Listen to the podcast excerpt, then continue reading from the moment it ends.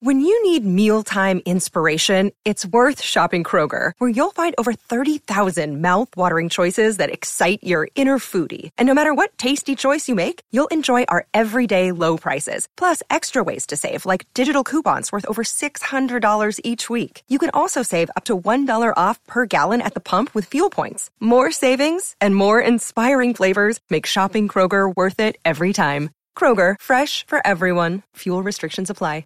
You're listening to a Score North podcast right now, and if you're a business owner, so are your customers. In fact, I could be talking about your business right now, telling the tens of thousands of loyal fans about you and sending them to your business. Find out how you can partner with your favorite Score North podcast. Visit scorenorth.com now and enter keyword partner. Fill out the form, and we'll get in touch with you quickly. Once Phil, Judd, Declan, or others start talking about your company, you'll be amazed at how many fans start showing up. So visit scorenorth.com now and enter keyword partner. TCL is a proud sponsor of the Score North Studios. TCL, America's fastest growing TV brand.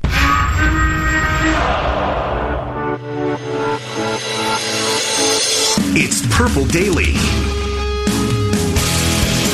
Third down and 10. Pipkins the block on Clark to the end zone. That's grabbed. Allen, touchdown. What a catch. And he worked on the defensive back, Kendall Fuller. 12 yard touchdown throw. And the Chargers have taken a lead. So much is happening right now. It's supposed to be the NFL offseason, and you think it's going to be boring, but that is the trick of the NFL is that it's never boring. There's always something happening, and there's a lot going on in my life right now with football. Uh, Matthew Coller, Sage Rosenfels. Sage, here's what we've got. We've got Philip Rivers not returning to the Chargers. ESPN created this prediction machine where dominoes fall. If X happens, then Y happens. That includes a scenario of Bridgewater coming back to the Vikings, which we have to talk about because that's extremely reckless speculation. We've also got Dom Capers now works for the Vikings, which just came out. And I don't know which one of these things to start with. So, how about you decide which one of these three things that are going on at this very moment that we should start with? Well, let's start off what we know, which is that Philip Rivers is not going to be a Los Angeles Charger any longer, and, and, it sounds like he wants to play more football last year. This is not like Eli with the New York Giants, so I imagine there'll be a team looking for uh, an upgrade at that position, even if it's just for one, possibly two seasons, that says, hey, we'd like to have that veteran. Maybe it's a, a situation where they know they're starting over at quarterback, but they're, and they're going to draft somebody, but they want a veteran like Rivers to sort of lead the young guy. Um, but that's what we do know is that Philip Rivers will not be a Charger next year. He will be, seems like somewhere else, not retiring, and that might start this sort of domino thing that uh, you know I don't know maybe the Vikings are involved in, but I you know speculation is what it is, but I I sort of feel like the Vikings will not be involved in whatever this quarterback carousel. Uh, that that's going to occur, occur this season. I totally agree. And later on the show today, Derrik Klassen, who studies uh, quarterbacks for Football Outsiders, is going to come on and talk about Jalen Hurts um, because the more likely scenario for the Vikings in terms of adding a quarterback, if they do, would be uh, somebody in the second or third round to develop and see what they have and then make a decision, or that they just sign Cousins to a contract extension. But the Philip Rivers thing leads me to the prediction machine from ESPN because they've got three teams that Rivers could possibly go to the Bucs, the Colts, and the Carolina Panthers. And if you click on Colts and scroll down, what you see is a scenario in which the Vikings could trade Kirk Cousins to Los Angeles and then sign Teddy Bridgewater back. Now, let me try to make this work. Just, with that, I, I, you know, to imagine that Teddy's going to be back with the Vikings, uh, I, I think probably excites a lot of people. But I'm just trying to wrap my head around like, is somebody else going to go?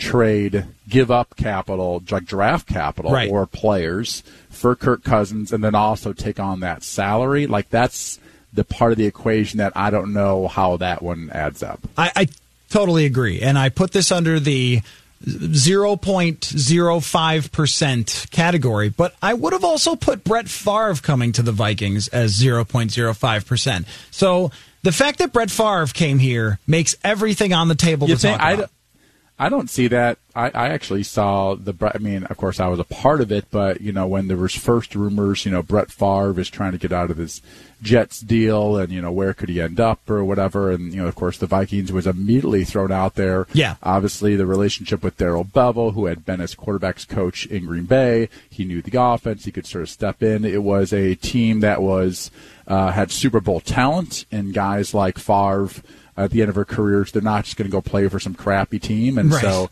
uh, to me, the, it wasn't point five with Brett like that. Once it happened, it made so much sense that you know it, that's what you know trading Kirk Cousins and somebody offers. I don't know how that that would, it would all pan out. So I think from what I'm referring to is just the big picture of a guy who was a legendary quarterback for the Green Bay Packers someday ending up with the Vikings to end his career and taking him to the NFC Championship is just so improbable Wild. to anybody who would have grown up watching Brett Favre that it opens the door to with this organization anything can happen. Randall Cunningham coming out of retirement, he was running a what like a sheetrock company or something, and then he comes out of retirement. They're in the NFC Championship with one of the great offenses ever. It just unpredictable stuff happens with this team all the time.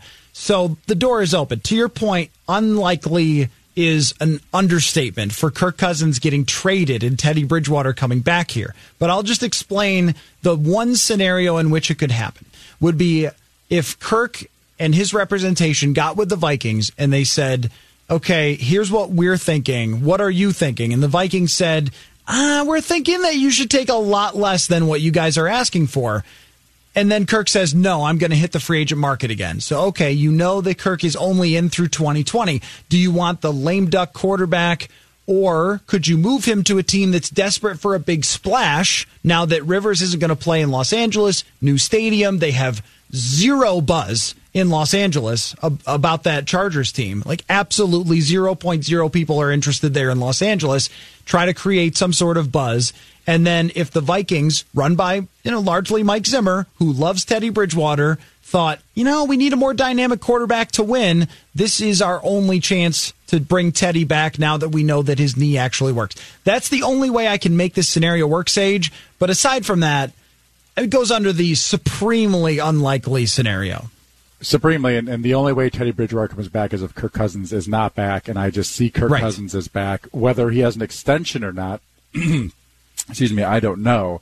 Uh, but uh, I see him back as uh, uh, on basically a one-year fully guaranteed contract, and and I also see the Vikings going. You know, we think we have to upgrade. Like this is you know long term for the next you know uh, ten years or whatever it might be we got to find that quarterback of the future. And I don't, I don't know if they believe Kirk is that guy or not, but uh, it doesn't seem to me that uh, you know he brings a whole like another level of football that we're seeing out of these you know uh, other you know quarterbacks that Right. were in the playoffs this season. And you know the Vikings are a good football team, but they don't have as much talent as like San Francisco, so they can't really get by with having just sort of that you know average uh, uh, style of quarterback, I guess, in, in, a, a lot of ways. So, um, you know, we'll we'll see what happens. I don't. I just don't know how they move on from Kirk this year. I don't know who.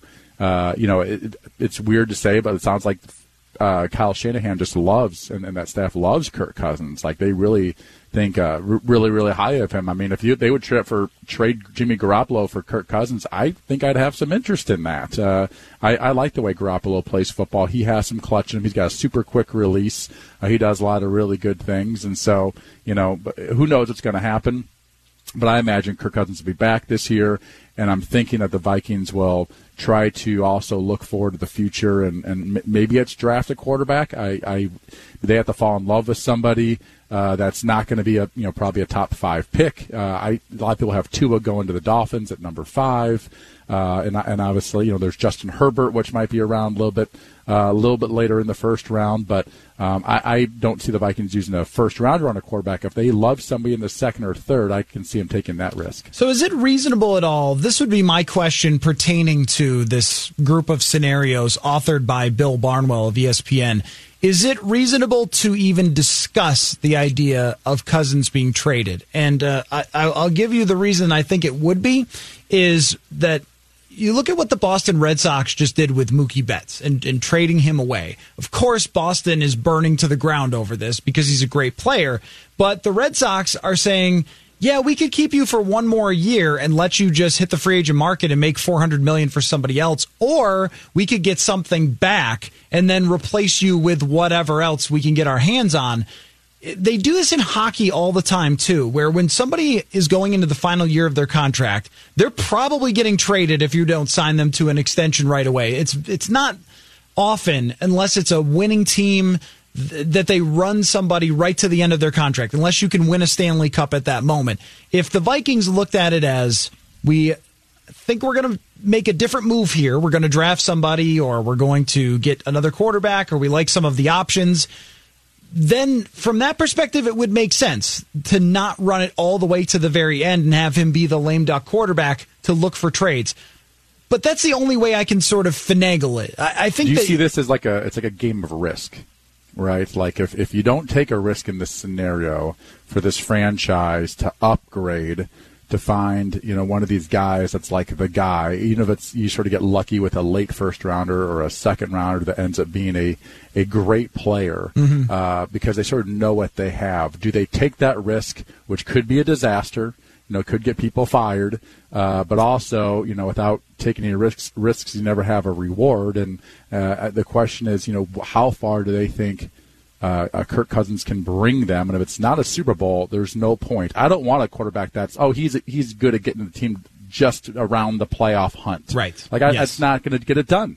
Who you know who at nine and seven, ten and six, eight and eight, like that's okay. But like you know, I'm trying to win a Super Bowl here, and you have to take some risks. And you know, uh, you know, back in the day, and and and uh, the Chargers, since we're talking about it, they did this. You know, they liked Drew Brees, but they didn't love him, and they had a terrible season.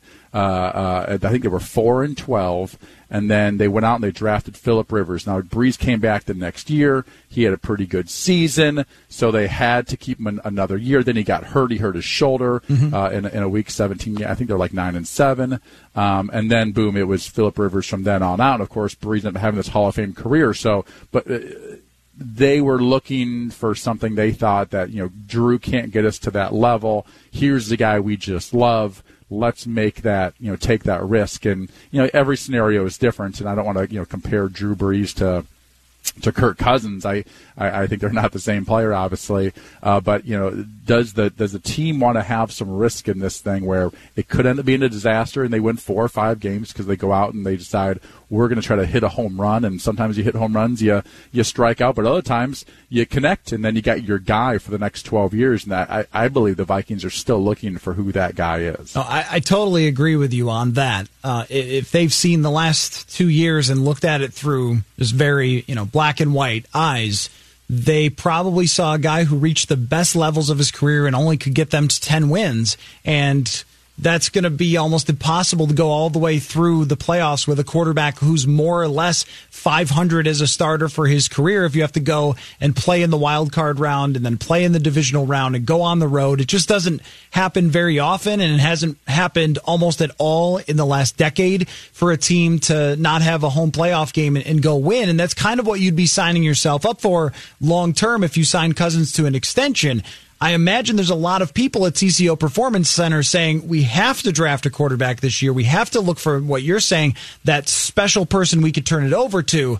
It's but to the question that I originally asked about trading him this year, that's where I can't make a whole lot of sense of it because the Alex Smith to Patrick Mahomes route makes way more sense draft a quarterback, have him sit for a year, go for it again with Kirk Cousins, and then turn the ball over to that guy. That makes more sense to me than trade him right now and then bring in another quarterback. But also, Sage, this is a very weird year. This is not your usual, hey, there's no Super. free agent quarterbacks, right? I mean, super strange here. It's also, you know, I was thinking about this with the uh, with just the NFL quarterbacks in general. You have like all these guys who are 35 plus, You know, there's Brees and Yep. and Brady and Rivers and Roethlisberger. Aaron Rodgers is getting up there. There's all these like older guys who are sort of in the end of their career, and then we have all these awesome young guys who are in the first four years of their career, and like, wow, these guys are the future of the league. Uh, you know, you could throw Carson Wentz in that mix. I don't know, is he year five maybe or something like that? But you know, Deshaun Watson and Mahomes and Lamar Jackson. It's like there's not a lot in the middle. Yeah. It's like there is a drought for like eight years where there's a couple of guys, you know, Russell Wilson probably be in that mix, but there wasn't a, a whole bunch of quarterbacks right in, that are sort of in their third, like 30 years old right now who are great players. And that's sort of where Kirk is. He's sort of in that mix of that time and era where there's not a ton of guys with some experience uh, that have played really, really well and, and whatever. So I just am trying to figure out who would be the team that would trade for Cousins. I, I, if somebody would and give up legitimate value for him, I think it makes a lot of sense for the Vikings to go, you know what, let's get something for him. We don't want to send uh, some sort of future deal. It's going to cost us minimum 25, probably closer to $30 million a year.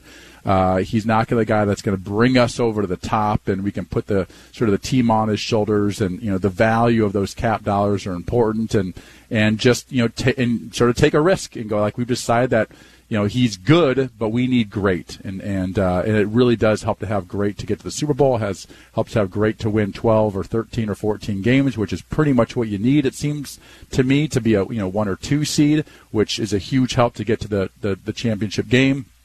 So I, I think if someone were to have some interest in trading for him, uh, that the Vikings should be you know very interested in, in listening to those offers. I just don't see who uh, and what those offers would Yeah, be. if we're getting outrageously reckless in our speculation and going team to team trying to find somebody that would trade draft assets for Kirk Cousins and his contract and presumably sign him to a new contract, though they wouldn't have to. And, and that's where this does kind of become interesting if you're another team that's in a bit of a win now mode, but you've got a problem at the quarterback situation.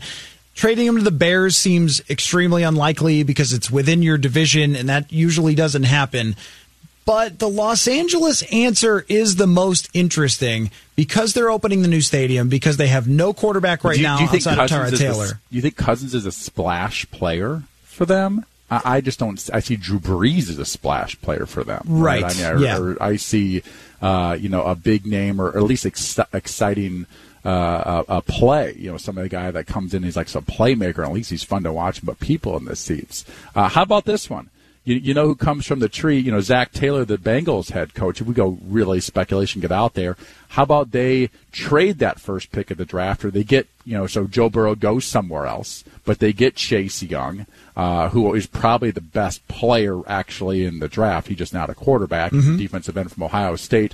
They can still get him. They can trade whatever, uh, uh, you know, for that first pick, and then they can give up, you know, a fourth rounder and just have Kirk Cousins you know, be their guy or something like that. So they sort of have the quarterback and they get the player they actually want, and they could probably get you know two first round picks or something, uh, you know, or, or whatever, just to move back maybe a spot, right? I mean, I don't know. There's there are just some interesting uh, aspects of this whole thing that uh, you know we'll see how it plays out. It would have to be a, a team that really just has an affinity for Kirk and maybe some history that they more than other people go, you know, this guy we, we actually think he's been underused, whether it's in Minnesota and Washington, and they think they can get more value out of him. Okay, I- I've got a couple other ones that are sort of possibilities. Um, how about the Vegas Raiders? Derek Carr does not seem like he's staying with Vegas. Jon Gruden, the moment he got there, probably decided he wants the quarterback decision to be his decision, and he's kind of tight with Kirk Cousins. Maybe uh, you know his brother and and Kirk didn't get along at the end of Kirk's time in DC, but he goes and, and works out with Jon Gruden. I think in the off season, or those two get together at different times. You could see that if they decided themselves to trade Derek Carr somewhere. Let's say they trade Derek Carr to Chicago, then they need a quarterback. I mean, the the possibilities are endless. Field Yates tweeted this out not too long ago. The ESPN reporter that the quarterbacks who are scheduled to become free agents in March includes like Ryan Tannehill, Jameis Winston, even uh, Dak Prescott. We don't know what they're going to do with Dak Prescott. And there was another rumor started by uh, Michael Irvin that he talked to people that think that Dallas wants Tom Brady. And this thing could get super, super wild. So we might not even realize what teams could be looking for quarterbacks. Even the Tennessee Titans, we don't know what their plan would be. If they don't think that Ryan Tannehill is going to repeat what he did last year and they want someone more proven to go forward with, uh, we don't know what the Jacksonville Jaguars are going to do. Gardner Minshew's probably not going to start there, and Nick Foles already got benched last year. So are you going to go back to him? There are so many openings here that I think all possibilities are worth at least having fun discussing. And this is what I love about the NFL offseason is that, I mean, football is done. The XFL is going on. That's another discussion that we're going to get to later in the show.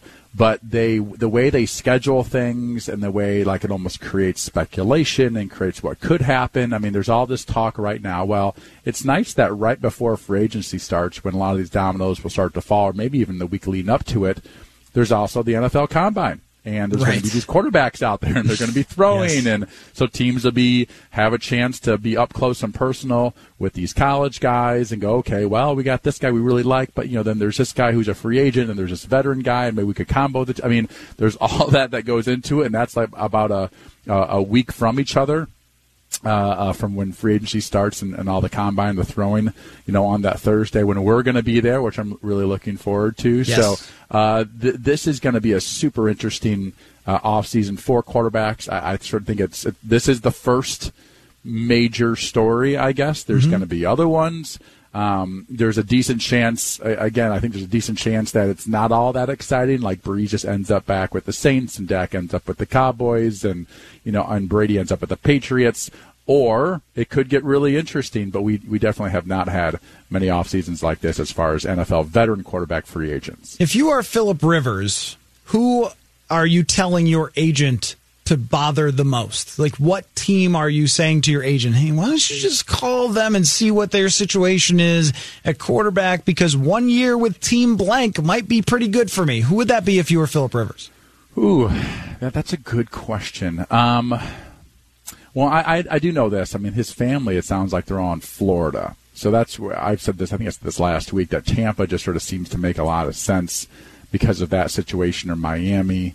Uh, you know, both those teams, you know, looking for a long term or short or long term answer. Uh, you know, no one knows what Jacksonville is going to do. So all three Florida football teams uh, would be interested just for because you know how Philip Rivers just is, mm-hmm. right? I mean, does he have? Does he? Is he really? Is that more important to him, sort of being close to home, or is it like put me on a on a team that you know gives uh, that I could give them a great chance to be successful. Oh wait, that's the Las Vegas Raiders. Yes, way out there, and his family's over there. You know, like I don't, you know. He, he doesn't need the money, obviously, and, mm-hmm. and how does he want to have that lifestyle? So there's actually weird aspects to what Rivers' decision is. But as far as like what's best has the best chance to be successful, that you know as things are a little bit up the I mean Dallas I think is a great spot to be in. I that's a really good football team. Uh, I'm interested to see what the you know the new coaches do there or whatever, but you know, that's a that's that's a good team, and I, and I think that uh, you know that's also obviously a huge market in the Jerry Dome and playing indoors and and all those things. But uh, you know, I, I, don't know. I, I that, what, what, are your thoughts on where if you were Philip Rivers, where you'd want to end up? If he wants to play again this year, I'm calling my old buddy Frank Reich in Indianapolis and saying, "Come on, man, let's go. You guys aren't sticking with Jacoby Brissett, are you?" Like, and for the Colts, it would make a lot of sense for them even to draft a second round quarterback or something and have a quarterback like Philip Rivers play for a year, try to win with a team that's really good, that has an excellent offensive line, that could draft some more playmakers, a ton of cap space to sign a receiver, to boost up their defense a little bit more, and in a division that's not that impressive. The Jaguars, that, the Texans, the weaker, Titans, yeah, yeah, one of the weaker. That's like the nine and seven division. Yes, like right, right. right. It's like that's the division that goes out of the playoffs uh, after one, you know, wild one round or or, whatever it's going to be in like one team gets in. So that that division definitely it always helps when you have like a super weak division. Uh, you know who wants to play in the NFC West right now? Right, that division's a nightmare. Right. Uh, but uh, yeah, we'll, we'll, see where he ends up. Obviously, I, I, think he's a free agent and he can just sign any time. He uh-huh. does not have to wait until free agency begins, which is you know maybe that was just sort of a, a nice thing that the Chargers did uh, you know, maybe for Philip, so he can have a little bit extra time, extra, you know, what, three weeks or, or so. uh, to get ready for this free agency period. Uh, real quick before we hit the break, and then we've got XFL uh, things to talk about when we come back. Dom Capers joining the Vikings staff as a senior assistant. Uh, do you have a take on Dom Capers joining as a senior assistant for the Vikings defense? No. No, me really. either. I, I really mean, don't. Not. I don't know. I mean, I don't know. I, I love it that these uh, that these coaches who are basically out of work um, can get these like senior assistant, consultant, you know, jobs. Give them an office, make a couple hundred thousand dollars or probably more. I have no idea what, but uh, you know, I don't believe he'll have some huge influence on the defense. I think having veteran eyes and a guy who's been there for a long time, that's always good. It's always nice to have. Um, you know, people who have been to a lot in, in, a lot of big games, and it's not like he has much insight on the Packers, you know, defense from personnel standpoint anymore. So uh, it doesn't mean a lot to me, but you know, I, it worked out great with Kubiak to have a veteran presence uh, on that defensive staff and, and a guy who's been there and seen a lot of things and, and could just add a little bit of value every single day. I think that's great. Yeah. I mean, I look at it as it's becoming extremely common for teams to spend a little extra money. And it goes to my theory that eventually every player will have a coach. But now every coach will also have a coach that will be their senior assistant. So if you're a defensive coordinator, you got to have your defensive senior assistant. So you'll have a coach for every position, every player, and then a coach's coach for every coach. Well, why not? It's a $15 billion industry. I mean, right. Yeah, they've uh, got the money. And, and if the head coaches have enough sort of pull in the organization, to say, hey, hire you know a, a buddy of mine or hire another you know somebody else to add to the mix. You know the rules in the NFL are different than in college. In college, I think they can have eleven coaches, and they're even trying to find they find ways to even have more than that. It seems like on the staff, but uh, you know they there's no really limit. And when I was with Nick Saban in 2005 in Miami, I think we had 25 coaches on our staff it was, I mean, we had, I think, three offensive line coaches. We had like our main O line coach, and then we had like an assistant, uh, you know, a second O line coach, and then we obviously had like the uh, quality control assistant to the O line coach, right? That helped That's them both incredible. out or something, who was more, wasn't really coaching per se, 16 but. games.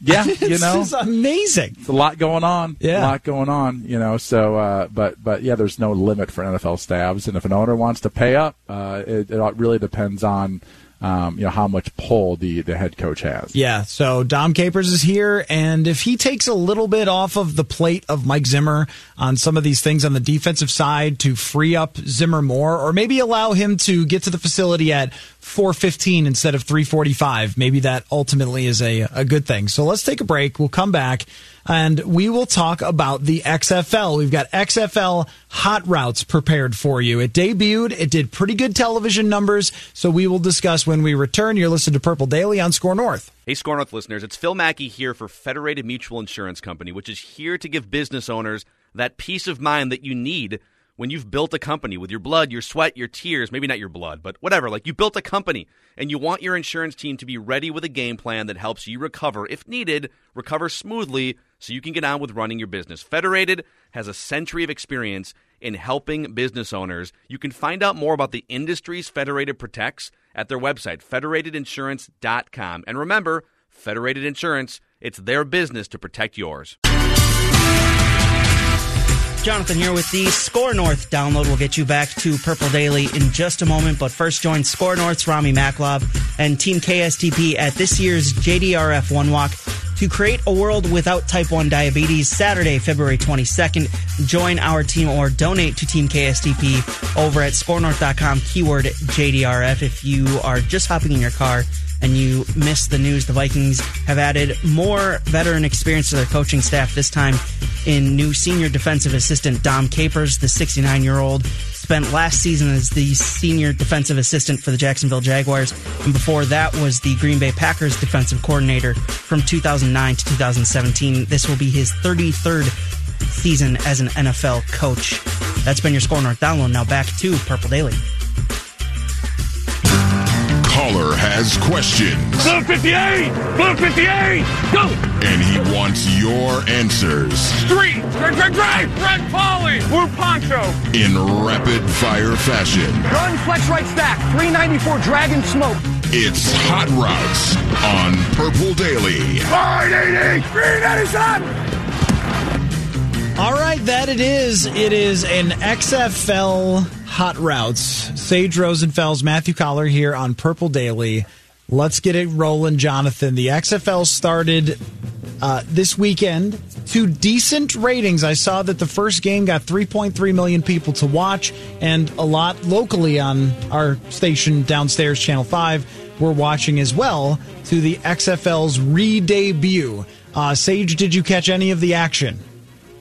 I can't say I watched an entire game. I believe I watched maybe between a quarter and a half of maybe three games, and uh, I enjoyed it. It's uh, it's not bad football. It's good football. Like the uniforms, uh, like the rule changes. I, would like it that they're experimenting with different things. I think the NFL will probably steal a few of them. Uh, my biggest complaint you know you're not going to get 80,000 people. You know you're not going to get 50,000 yeah, people. Yeah, so stop playing in 80,000 seat stadiums like MetLife Stadium in New York. The soccer there was one game in a soccer stadium. I can't remember DC. DC. I thought it was great, and I've been to my fair share of like MLS soccer games in mm-hmm. I think I guess a football game in Minnesota, the Minnesota soccer stadium would be awesome. Yes, of course, not in the middle of winter, but more in the summertime. um, but uh, you know, because you're going to get you know maybe ten at the most twenty. I think that would be uh, would make it. In soccer stadiums, they, a lot of times they have roofs on them, and they just have different angles, and and I think that would be a, another addition that they could do because nobody wants to watch a game that has 10,000 people in an 80, in an 80,000 seat stadium. So all the games drew about the same amount, somewhere between 17 and 18,000, and yet some of them looked like it was a packed house. Some of them looked like nobody was there. So it's a great point. Also, Usually, the way it works for side leagues that are not the NFL is that they have to rent out the stadium. Renting out an NFL stadium is really, really expensive. Renting out a soccer stadium might not be as much. So I agree with you there. In terms of the longevity of the league, might not be the greatest idea to play in massive stadiums where it looks like nobody is there. But let's. So, let's, so one last thing, uh, as far as the will this league make it, nobody knows that answer. That right is now, my last hot routes question. So do not say too much here. Oh, okay. I'll, I'll wait. okay, because we have five hot routes questions, all pertaining to the XFL. So we'll get to all of it. Here's my first Cardale Jones and PJ Walker, two guys that saw very little playing time in the NFL when they were on rosters. They both had great games to start off their XFL careers. Who is your favorite quarterback, Sage, of all time who played in a different league? The USFL, the CFL, and then came to the NFL.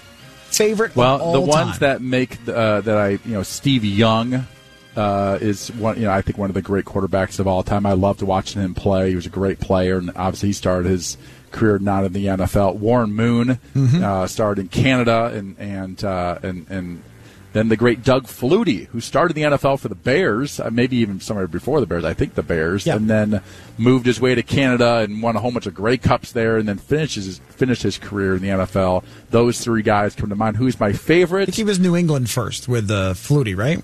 Was it Uh, New England no, first and I'm then the Bears, or was sure. it Bears and then New England? I, I'm not up. really sure. I do just know Okay, that he, he basically since he was short, they're like, well, this guy's not going to make it. He Right. goes to Canada. He's amazing. He's just winning, winning, winning. It's like then you know, obviously people send him in the NFL. Had it also a great NFL career, but you know Warren Moon, the numbers he he put up in not only the NFL but the CFL Mm-hmm. uh, are incredible. So I'm going to go with Warren Moon as my favorite guy who played for both because you know he sort of went to the deal where there's also probably some racism back in like the you know whether it was the 80s maybe, uh, and that you know a black quarterback that's a thrower can't play in the NFL, and he went up to Canada and proved it, and ended up having a Hall of Fame NFL career as well. Okay, so Flutie was actually drafted by the Los Angeles Rams, and then he played for Chicago first, but not a lot. Got his most starting experience in his first time through the NFL with New England, and then came back with Buffalo. And then San Diego, and then finished with New England. All right, Jonathan, yours, your favorites that played for uh, other leagues first. One of my favorite quarterbacks when I was a kid was Kurt Warner, just because it was the time when I was starting to fully understand and remember football. And that offense, that you still don't was- fully understand football. No, I go ahead, keep going. Still don't fully understand it. You can say that's almost anyone, Sage. Ninety-eight percent of the population, you could say that to. Sage coming Go ahead, the go ahead. heat.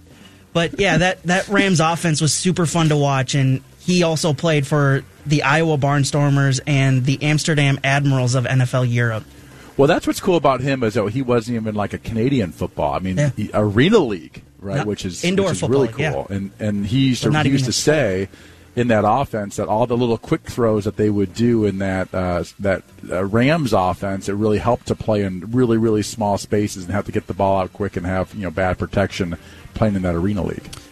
I am going to go with one of the great USFL quarterbacks in the history of the USFL, the long and glorious history. Jim Kelly. Jim Oh, Kelly yeah. was drafted by the Buffalo Bills, was super sad, had no interest whatsoever in going to Buffalo. And I think he said he actually cried when he was drafted by the Bills because he was so upset about it. He went into the facility in Buffalo, was ready to sign the contract and join the Bills, got a phone call at the stadium from a USFL team. He actually left the meeting with the Bills, agreed to a contract with the USFL, left, played for several years. It helped him jump right into the NFL.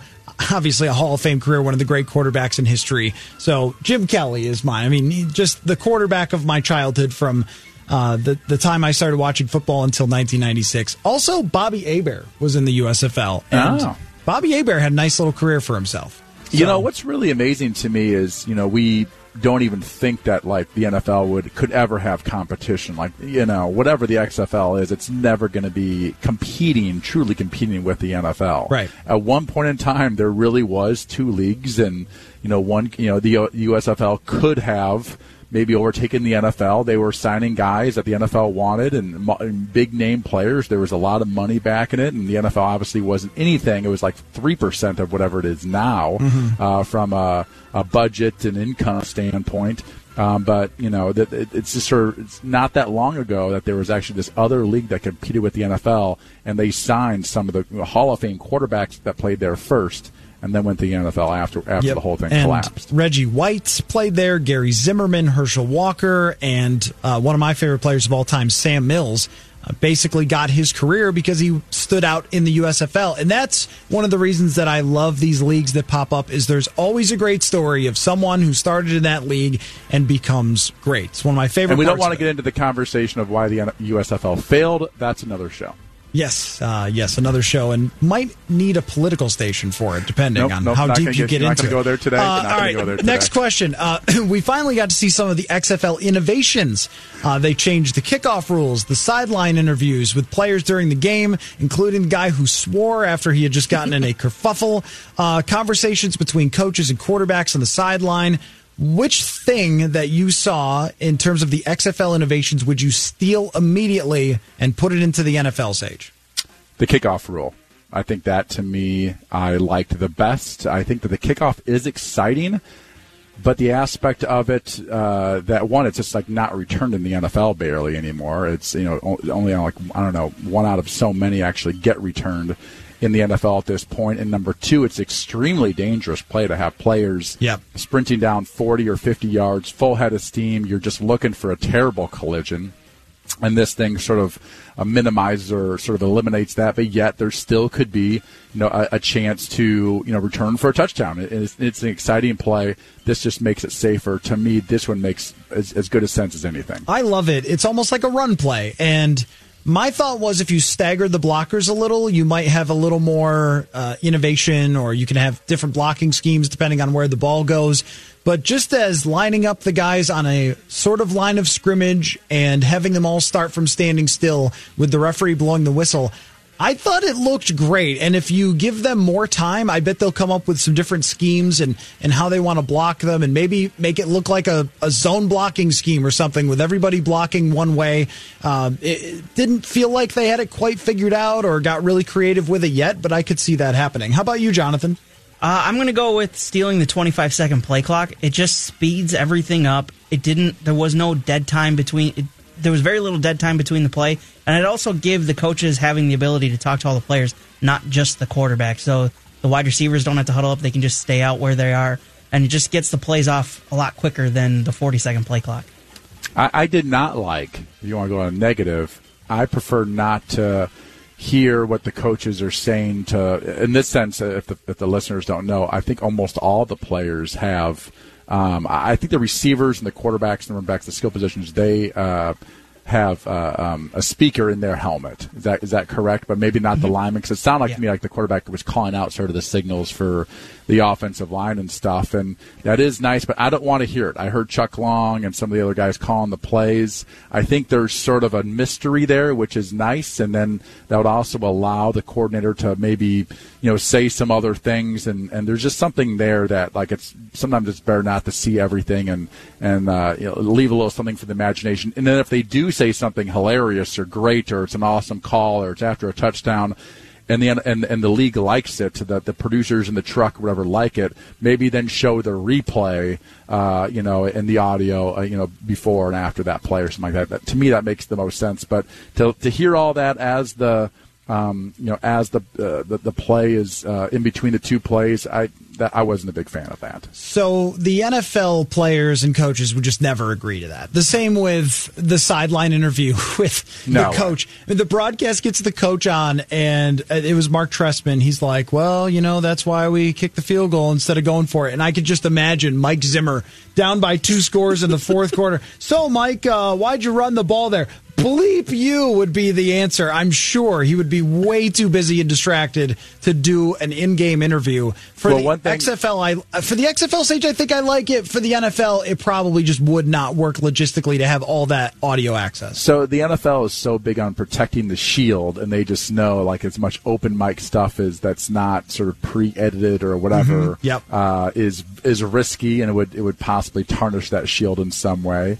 But you also look at the XFL is uh, it, I believe it's sort of owned by the WWE people, correct? Mhm. It's Yeah, Vince they're- It's in McMahon, that yep. world, right? So I mean, they're looking. They're sort of provocateurs, I guess, and they're looking for that type of uh, action, and and uh, and you know, it does make it more fun. But again, I think the NFL is a little more traditional, and I, I don't see them maybe a little bit more access, but I, think they they probably do about as much as they can do already. So my pick would be showing the replay official discussing the call with the referees.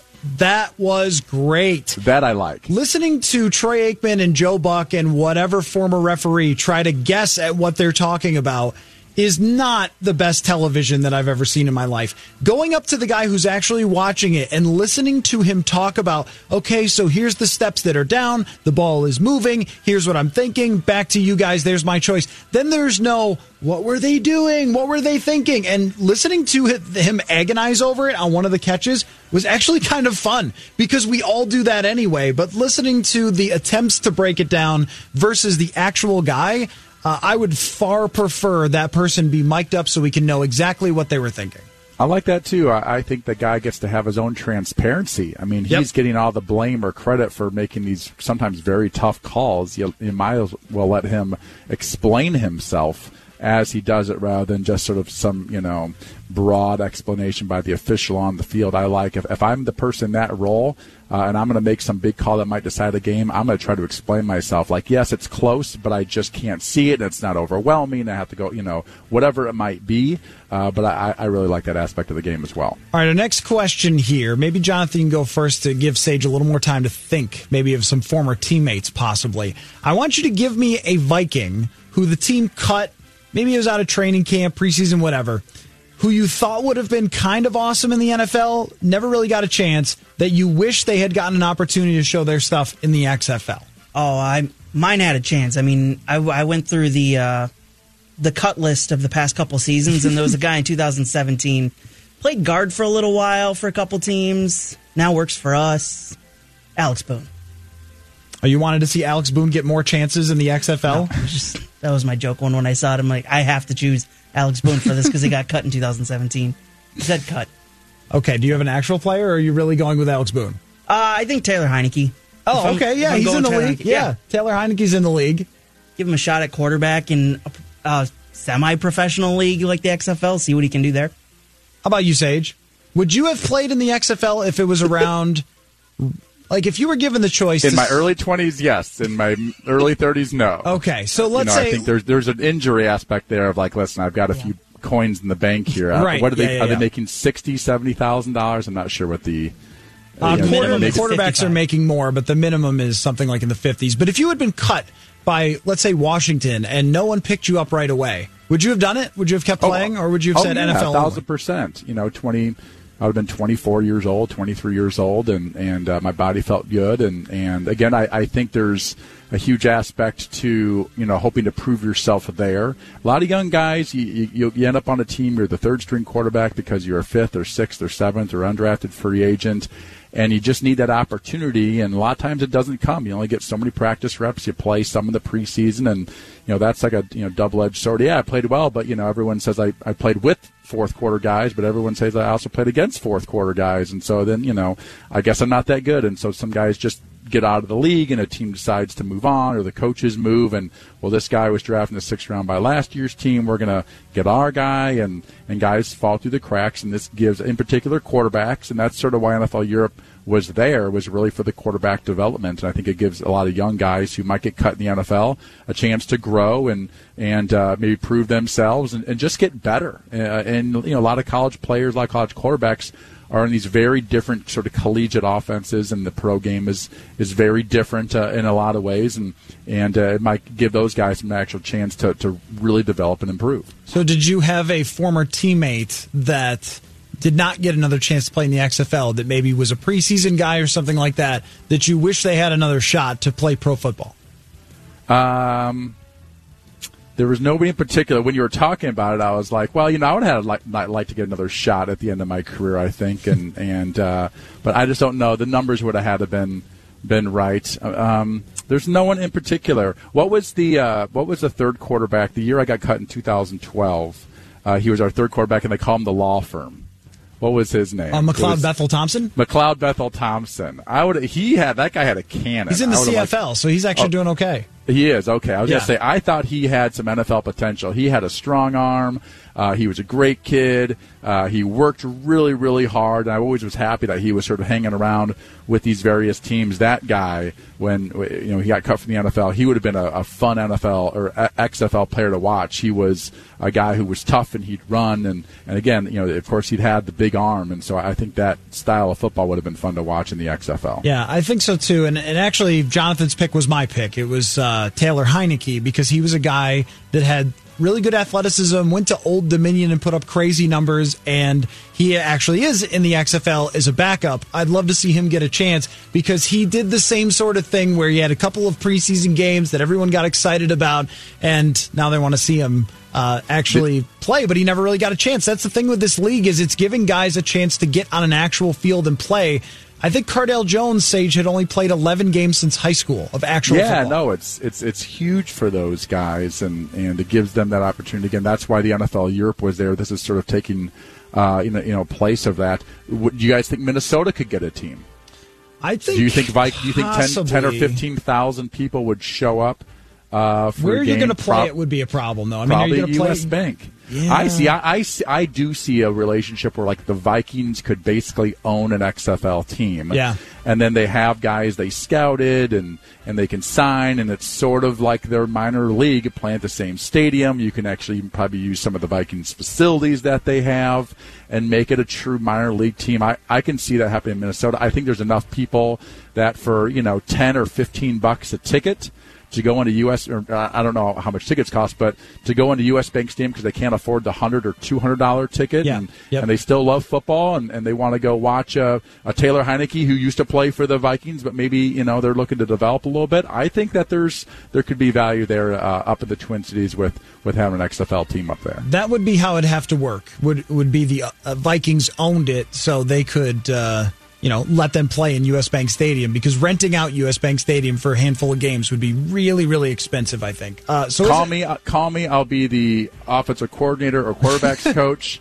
Uh, the key is I only want to work for like the four month season. I don't want to deal with all the, the rest. Coach. Yeah, give me the senior advisor to the quarterbacks coach role. It's it's seasonal. You know, I don't have to. Uh, grind it out and be working 100 hour day 100 hour weeks uh, during the season. So is it going to work, you think, this one? XFL? I'm going to go ahead and say yes. I, uh, you know, it's it's going to come down to do they make money or not.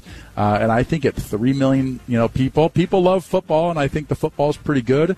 I think the announce, you know, to have guys like McAfee and and people are looking for something a little different. People complain about announcers and things all the time, and and I like some of the rule changes. I like the going for one, two, or 3 Mm-hmm. on the quote unquote two point conversion, you know, type stuff. It's you can score nine points in the in the possession. Those are those are sort of game changers that can keep teams in football games. But you still, if you're Mark Trestman, kick the field goal when down 17, even though it's a two score situation in the XFL. You still Right. kick that field goal. Because all sorts of things. There, there's, I mean, they- they might change up some more rules and, and keep Yeah. things, but I think that's it's a great testing ground for various camera work. Now the NFL's got so many cameras at this point, but the Sky Cam that was the XFL from you know 15, 20 years ago Yeah. too. What do you think, Jonathan? You think it lasts this time? I think long term, more than three or four seasons, probably not. I think it's probably two or two or three season kind of a thing because the quarterback thing is going to be such an issue. You, fans will just want decent enough quarterback play, and I don't know that if guys continue showing up in the XFL that they'll stick around long because the NFL will s- will snap them up quickly, and that'll become an issue over time. I think the entertainment value is a, a tough sell because there aren't great players. I mean, mm-hmm. we we show up for sports to watch greatness. Yep. You know, no no matter if it's the Minnesota Lynx and you want to watch Sylvia Fowles be the greatest, Listen, but there aren't right? there aren't great players playing in most of these preseason games. None of the stars play. If they do, they play a series, and that's about it.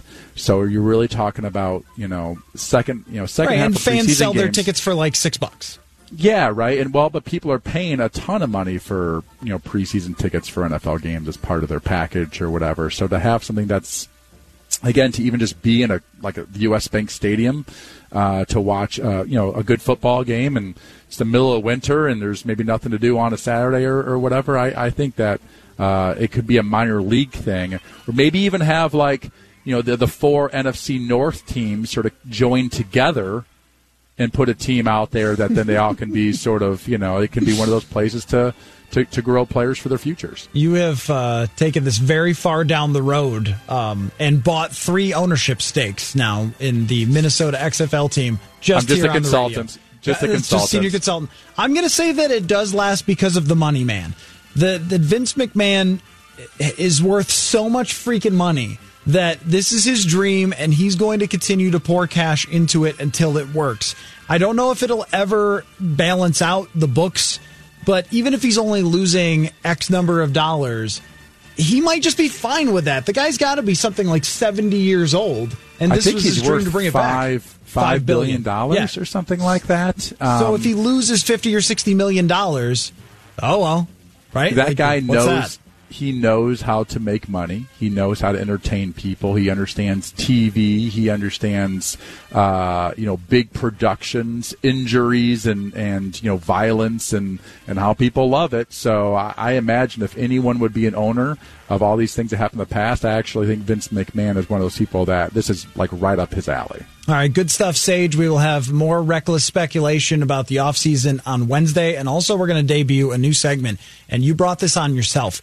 You were tweeting videos of a draft prospect quarterback. So, guess what? That means Sage Grinding the Tape is a new segment that is debuting on Wednesday. So, I look I- forward to that, Sage. I was grinding the tape today. A little Anthony Gordon, of course, who I know, but I was watching some of his college stuff, and and uh, he threw nine touchdown passes in a game against UCLA this year, and they lost. I mean, it was like sixty-five to sixty-two. He did throw like I think two football. interceptions or something, but yeah, nine touchdown passes in a loss. That's amazing. All right, Sage, I'll talk to you on Wednesday. Thanks for your time, man. Sounds good. All right, speaking of quarterbacks, Derrik Klassen, whose Twitter is QB Class, get it, Klassen. Uh, he studies quarterbacks for Football Outsiders, and he is going to come on next. Talk a little Jalen Hurts as well as uh, Philip Rivers is no longer going to be the quarterback of the Chargers. Where will he go? We will continue to discuss when we return. You're listening to Purple Daily on SKOR North. TCL is a proud sponsor of the SKOR North Studios. TCL, America's fastest growing TV brand.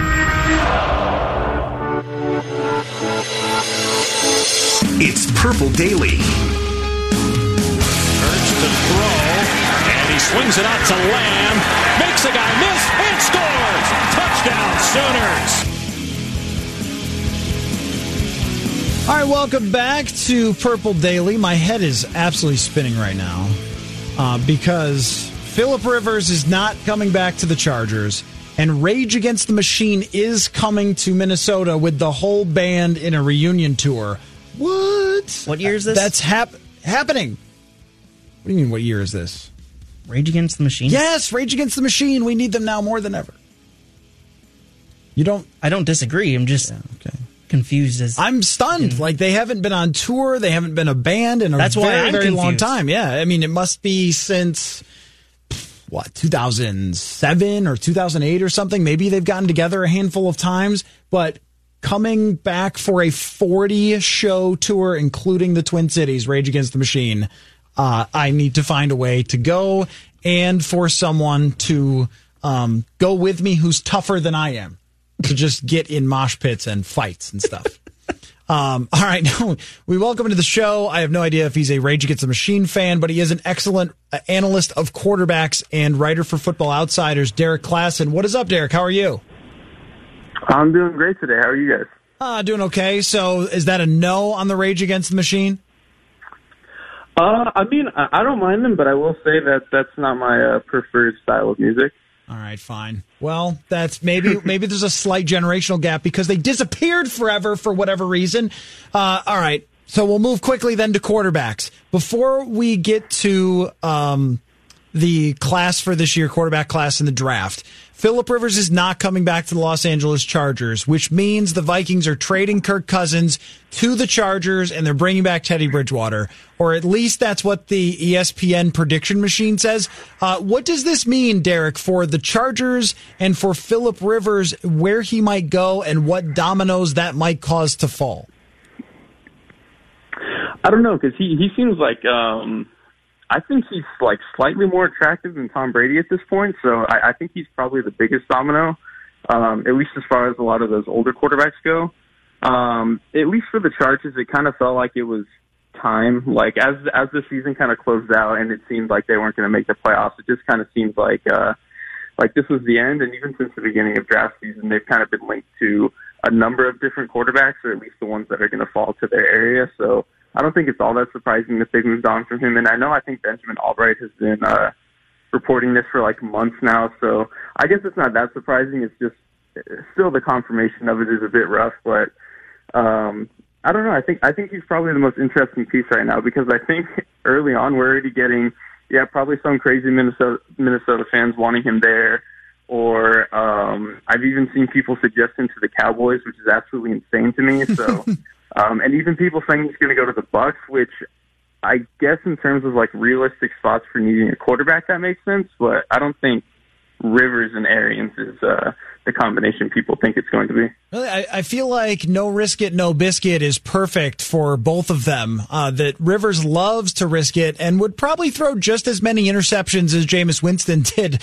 last year if he were playing there. You're, you're probably right that Bruce wants somebody who can throw the ball and has some velocity on their passes, which I think Rivers doesn't anymore. It's, it's weird with Rivers, Derrik, because he was having a, a good season last year by a lot of statistical measures, but they were losing a bunch of close games. And especially when you would watch, it just looked pretty ugly. So I- I, can't figure out if it would be better for him to just say, Hey, I'm a Charger forever. That's my legacy. I'll probably get in the Hall of Fame with that. Or if he wants to do that thing where he goes somewhere else. There was a story way back when that Dan Marino almost came to the Vikings and then just said, you know what, it's probably better if I just am a Dolphin for life. So, I mean, is it a good idea the way he's playing at this point to come back somewhere? Uh, I would say it's more likely that he doesn't end up doing anything that furthers his legacy from here on out. Because, like you said, I don't think he was awful last year, but there were cer- certainly some points where it looked uh, less than ideal. And I think, in particular, his arm strength. Um, even when he was fantastic in 2018, his arm strength was kind of falling off towards the end of the season, and so I think he would really need a lot of things to go right if he went somewhere else. So I think, yeah, I would kind of like to see him just retire because one, seeing him in another jersey, even though I'm not a Chargers fan, I think would be weird.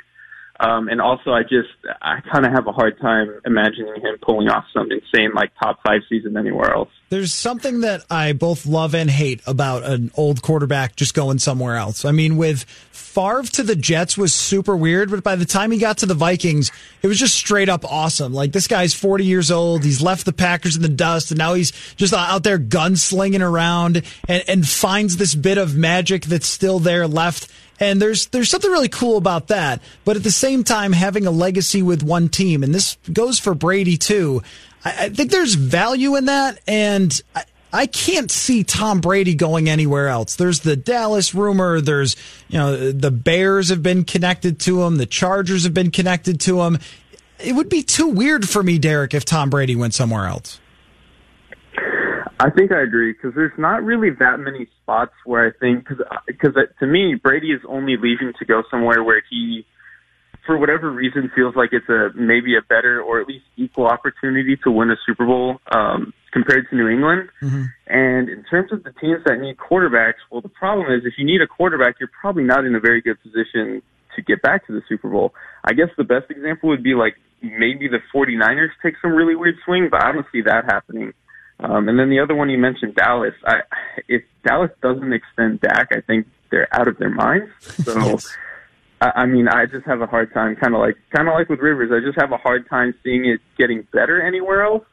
Um, and I would really I think it would be, you know, kind of like you mentioned, really weird to see him in a different uniform. Talking with Derrik Klassen, he does the film room and Almanac for Football Outsiders, also contributes to uh, Rotoworld as well. And I, I want to get into the draft quarterbacks in just a second, but I'm so mind blown by all of the possibilities with free agent quarterbacks. And Field Yates tweeted out this long list of quarterbacks who are free agents in a couple of weeks. It's like there is a lot to get resolved here. What is the one that nobody's talking about that we should be? If there's one team's quarterback situation that is just sort of sitting out, out there on the edges that could totally come out and surprise us, Derrik, do you have one that could be stunning in a couple of weeks?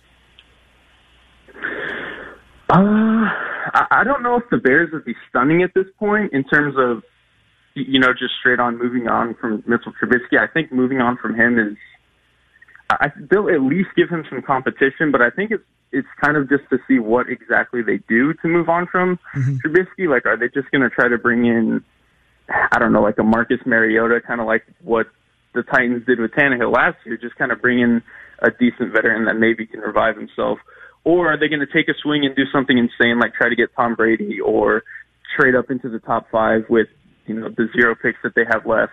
um, I don't know. So I, th- I think the Bears are the interesting one, and really just keeping tabs on the Titans and what they're going to do with Tannehill because I think, you know, everybody has said this, but they're kind of in a weird spot where Tannehill is doesn't really have a resume that's good enough to extend him the way that like Dallas is going to extend Dak, but it's really hard to find quarterbacks who are competent even, and I think Tannehill is clearly that. So just seeing exactly what to give him, I think is going to be interesting. If they can get him on the Jimmy Garoppolo deal, that would be perfect. But you know, we'll see what kind of leverage he has. I feel like they're going to just franchise tag him and kind of go from there. And if you're a quarterback who gets franchise tagged, you're not super mad about that. I think with like what thirty million dollars. Um, I I think that the sleeping crazy giant here is the Vegas Raiders. Jon Gruden has to dislike Derek Carr because he was there before Jon Gruden got there. If Gruden had picked him, he'd probably love him. Um, but you know, he's the definition of mediocrity. He's going to be the 14th to 20th best quarterback, if not a little worse than that, at any point in the league. He's super conservative, doesn't take a whole lot of risks. It's going to be really tough to win with Derek Carr. And I could see Vegas changing locations and saying, we got to do something big here. We need to do blank. So they're the ones that's sitting in the background that we think, oh, they've got their quarterback. It's Derek Carr. But that could get wild. I think you're right, but I will say I think it absolutely should not be Brady or Rivers. Um, just because they've given Gruden such a long leash with that contract that I don't see why he would, you know, feel the need to rush and win, you know, exactly in 2020 or whatever, or you know, uh, try to rush for this save my save my job type of thing. I don't think that's a concern for him. So I think you're right; it could get crazy, but I would lean more towards something like, um, I mean, maybe somehow trying to get Tannehill out of his deal, or I mean, trading up in the draft is probably the most likely. Yeah, for sure. There's a lot of teams that could argue or make better cases for trading up in the draft than there would be for trying to get one of the older guys who is you know, basically falling off the side of the cliff or has a really good chance of falling off the side of the cliff. Now, with the Vikings, Derrik, we're talking about a, a, team with one of the hardest situations because they know that Kirk Cousins is good. They know they can get to the playoffs with him now. They know he can even win a playoff game and he can put up great stats, but his cost is probably too much for what he's actually worth in talent. So they have to decide, do we want to try to trade up? Do we want to draft someone in the second or third round? Do we want to go crazy and try to trade Kirk Cousins and really get this party started in the offseason? Um, what do you think is the direction direction that the Vikings should and will go with Kirk Cousins? Uh, I honestly think they should just stick with him because, you know, like you said, I think he actually played um, very, very well this year, and he actually finally proved he could he could win a big game, which a big game, which I think is important.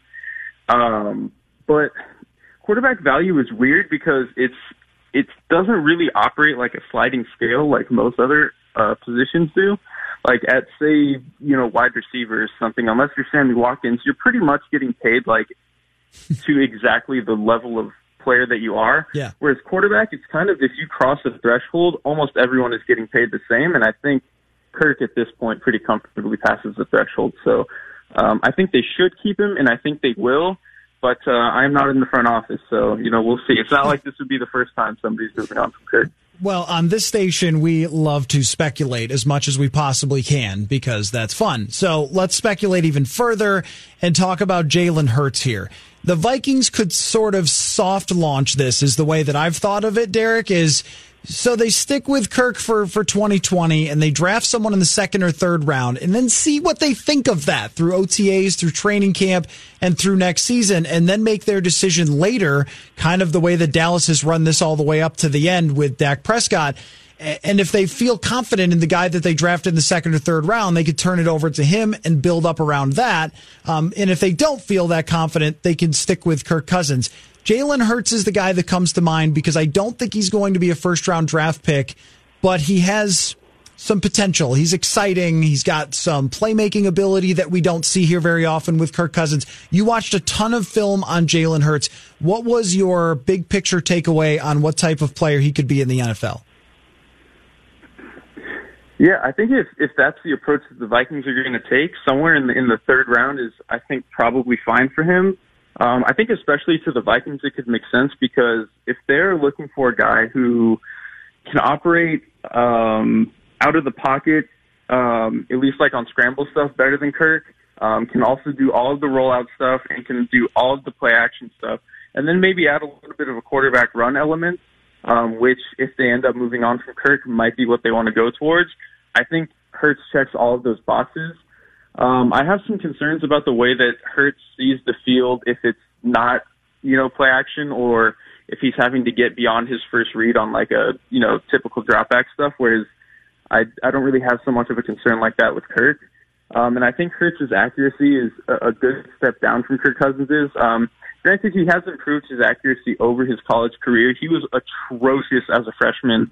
Um, got a little bit better as a sophomore, a little bit better as a junior, even though he didn't play as much at Alabama. Um, and then I think he did fairly well at Oklahoma in terms of ball placement. So I think he could be. I, I still kind of see him more as like a low end spot starter, but I think you're right. He's he's kind of proven himself at every turn at this point, and maybe there's a bit of potential there that uh, if you take him in the third round and you know there's that five percent chance he turns into something great, you can you know gamble for that. So, are, are, there other guys in this draft that are in that same sort of range? Once we get to the combine, then uh, things become much clearer for me in, in terms of the draft um, once you talk to people and you see everybody's uh, you know takeaways on how people performed, and and then it becomes clear or clearer who's going to go where. But right now, I feel like the picture's kind of fuzzy with a lot of these quarterbacks. So, are there other quarterbacks who are catching your eye as you watch the film and, and get ready for the draft, where you say, you know, that guy could be the second or third round steal that we've seen actually work out for a number of NFL teams where they don't have to spend that high pick or don't have to sacrifice all of their future picks to trade up, and they still end up with a franchise quarterback like a Russell Wilson or Dak Prescott and, so forth? Uh, you know, outside the first round, I think it's tough this year because, um, you know, at least for this hypothetical, let's assume that Jordan Love is probably a first rounder, even though I, I don't think he should be. Um, and, you know, it's kind of tougher to pin down if Jacob Eason is going to be, but I don't think he should be a first rounder. And I have a lot of concerns about him being that second or third round steal or whatever. In terms of maybe like a day three guy, I think Anthony Gordon is a little bit interesting to me. I haven't charted his full season yet, but um, I've caught a couple of games, and I think his ball placement is, um, I think it's like pretty good for a guy of you know that caliber of prospect. Um, and I think he's proven that he can actually, you know, make some really interesting throws from the pocket, just in terms of like if a pass rusher is kind of forcing him to take one weird step away, he can really quickly reset his platform. And I think being able to reset your platform like that and throw just from odd angles or whatever the play calls for, I think is is really important, and I think that could be like a really good cornerstone for his game. Well, you're barking up the same tree as our buddy Sage Rosenfels, who was posting Anthony Gordon tape today on his Twitter, and a couple of throws exactly like you're you're pointing out, where he had to kind of reset and make a sidearm throw or adjust to getting a little bit pressured and, and throw quickly. Um, so I, I think that that might be a direction the Vikings go because even worst case scenario uh, the guy ends up becoming a backup or something. Or if they sign Cousins to another three year extension, you have three years for that guy to see what you think of them as the backup, and maybe you turn it to them eventually. If I were putting down likely scenarios for a draft, I think that would be uh, probably at the top. Last thing for you, Derrik, how much of the XFL did you watch, and did you love it a lot? I actually I didn't necessarily watch all of it intently, but I did at least have all four games on the TV while I was maybe doing some other stuff. But I watched probably two games um, with you know my full attention on them. I thought it was actually pretty good. I kind of compared it to like if just in terms of entertainment quality, like if you're watching like a mid-level Power Five game, like I don't know Hmm, something yeah. like Arizona State versus Virginia. Both those teams were good this year, not great, um, and they could make for like an interesting you know, I don't know, 27 to 30 games, something like that. So I think it was uh, definitely good enough football to be interesting. I think the big difference between this and the AAF is like the AAF, at least to me, didn't really feel like it was mimicking real football, and maybe that's just because. I I mean, maybe that's just because it folded so early, and that's just you know kind of me retroactively saying that. But the XFL at least feels like some semblance of real football, even if it's you know clearly a tier below the NFL. Yes, yeah, I agree. And I think it's perfect in February to have on his background noise. You know, you take a nap, you wake up, you watch a quarter of the XFL, you go, hey, Cardale Jones, what are you doing here? Look, you, wow, he could still throw it pretty hard. Uh, you know, and then there will be stories that come out of guys who, you know, finish up their XFL careers and make training camps and go on from that. And uh, at least while we have it, we can have fun with it. Sometimes I feel like, Derrik, that fans get caught up too much in whether it's going to last or not. You're like, well, who cares? What does it make a difference to you whether it's going to last or not? Enjoy it while it's here. That's the way I look at it, man. Agree. I mean, it's not our money on the line, so like, right? Exactly. Let's let's enjoy it while we can. Exactly. Unless you're one of those people who are gambling on it, which then may God have mercy on your soul. Uh, Derrik Klassen at QB KLASS, QB Class, get it?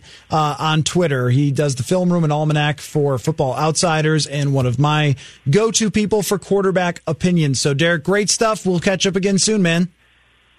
Absolutely. Thanks for having me on again. Yep, for sure. Thanks for coming on. Derrik Klassen, Football Outsiders. Great stuff from him, as always, breaking down quarterbacks. If you go to his Twitter, he's got film stuff on Jalen Hurts that's really interesting. Uh, he posts a lot of clips and makes observations and then writes articles. I mean, I just scrolled down. He's got a Jake Fromm thread. We've really left Jake Fromm out of the conversation for the most part because he just is boring. I was going to say, yeah. hasn't Jake Fromm left Jake Fromm out of the Yeah, conversation? Just not interesting, really, at all, Jake Fromm. If we're ranking how interesting each quarterback prospect is, he gets way down the list. He's like a seventh round pick based It's- on that yes. criteria alone. On intrigue. He, anytime, maybe this is rude to say, but anytime the ceiling on a quarterback is Andy Dalton, you're like, well, all right. Okay. Uh, just is there anything else? Swipe left or whatever the uh, teens might do on one of those You're apps. asking the wrong guy. Yeah, I don't know. I've never used No, I've never any of had, those. never had another girlfriend or anything other than my wife, so I don't know what Same. those do. But um, I think that's right, though. I think you swipe if you don't like that. And uh, that's Sure. what that you should do with Jake Fromm, I guess. How old are we? Quarterbacks, I know, I know, sounding super old, and I feel super old. I'm watching this, and Joe Horn's kid is out there, and Ricky Proehl's kid is Yeah. out there and the XFL. I'm like, oh, that's really cool. That's Ricky Proehl's kid. Wait, I thought he wasn't retired that long ago, right? This happens to me constantly now. I'm at the perfect age where everybody that I watched growing up is old enough to have kids that are adults. Like, man, I saw I saw the great pro feeling. touchdown. I'm like, wait, that name Yep. is way too unique to be Right. just super common. Come on, Well, that cannot yeah. be that guy's kid. And you were talking about the greatest show on Yep. turf, Rams, and Ricky Proehl was a part of it. So yeah, that is a thing that happens to me all the time. Anyhow, so I don't know where we got to Jake Fromm and Tinder, but um, Jalen Hurts is swipe the other way in terms of interest. I am very intrigued by Jalen Hurts, in part because he seems to have uh, the right temperament for it, the right character for it. What he dealt with in Alabama of getting benched in a championship game, watching the other guy go in and you know lead a couple of touchdown drives and make amazing throws and then take over as the quarterback at Bama and to then you know go somewhere else but stay as a backup quarterback for a year have to come in in what the SEC championship game and win mm-hmm. for Tua and, and be ready to do that and then go somewhere else and be number 2 in the Heisman only behind Joe Burrow who's going to be the number 1 overall pick. I think that says something about you. I was just watching last night on E60 while everyone else was watching who got the best digital director of something, whatever, with the early Oscars. I was watching E60. I only tuned in for Joaquin Phoenix's speech, which went a lot of different places. He was talking about animal rights and then outside zone scheme and then back to loving everyone. And it, it got super weird. But, uh, early on there were, on E60, the ESPN production, it was an interview with uh, Drew Bledsoe and a, a long feature, an interview with him, where he talked about getting benched for Tom Brady and how hard that was. But he came into the AFC Championship game, I think that year, and was ready to play and threw a couple of touchdowns. I would have to go back through the game to find out exactly what happened. But the fact that he took a professional approach to be ready sort of said something about him as a professional football player. And I think it's required to be a good quarterback. So if you were going to bring in Jalen Hurts, He's already proven to you that he can do the backup thing and be ready and not act entitled or anything else like that. It's it's one of the concerns that you would have if you drafted a quarterback behind Kirk Cousins is just how that was going to play. With Sean Mannion, what people didn't understand last year during training camp about Sean Mannion is it was never about Sean Mannion's arm or his accuracy or anything like that. It was can he know the offense? Can he help Kirk Cousins? Can he know his role and and not be problematic or egotistical or anything like that in the locker room, but just be a support guy? And after Kirk Cousins throws the touchdown in New Orleans, who's the first guy he jumps up on is is Sean Mannion on the sideline because that was his guy all year long, helping him out, helping him become a better quarterback.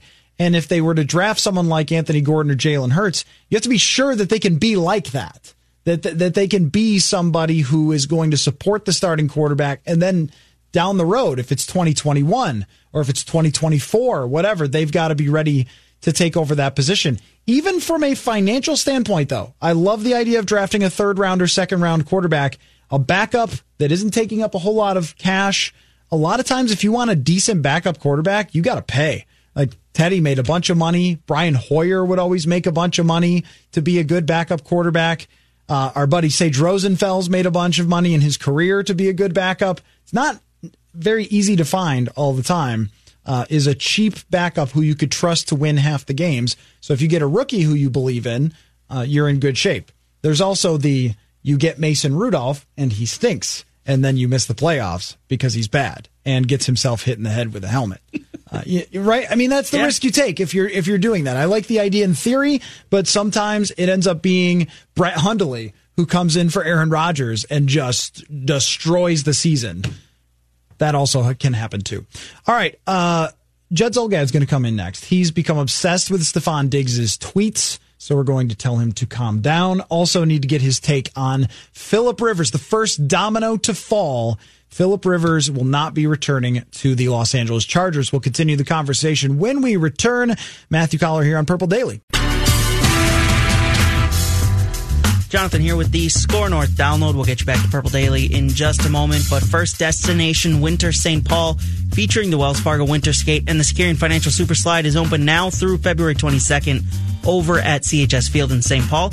The Wells Fargo Winter Skate opens daily at 11 a.m. and the Securian Financial Super Slide is open Thursday through Sunday. For more information, visit skornorth.com, keyword winter. And during Mackey and Judd with Rami coming up at 4 going until 6 p.m. over on the SKOR North mobile app is Appy Hour. Again, during Mackey and Judd with Rami, just from 4 to 6 p.m. over on the SKOR North mobile app is Appy Hour. We're giving away two winners will win a pair win a pair of Minnesota Wild tickets for the game tomorrow night against Las Vegas at 7 p.m. You must have the mobile app, register your app, and enter through listening rewards to win. This is only during today's Mackey and Judd with Rami from 4 to 6 p.m. So go ahead if you don't have the app yet go ahead and download it for to enter for your chance to win a pair of tickets to the Wild game tomorrow night. That's been your SKOR North download. Now back to Purple Daily.